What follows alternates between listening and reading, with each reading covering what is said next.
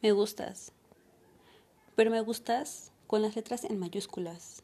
Me gustas tanto que me subiría a una mesa a decir lo enamorada que estoy de ti. Me gustas lo suficiente para soportar de ti lo que no soporto de nadie. Me gustas tanto que lo intentaría hasta que no salga bien. Me gustas. Pero no puedo aferrarme a alguien que no me quiere. Así que me elijo a mí, porque no voy a perder la mitad de mi vida esperando a que tú te des cuenta de lo increíble que soy. Así que espero que encuentres a alguien que te ofrezca una equivalencia de intercambio. Alguien que esté dispuesta a darte la mitad de su vida y que tú le entregues la mitad de la tuya.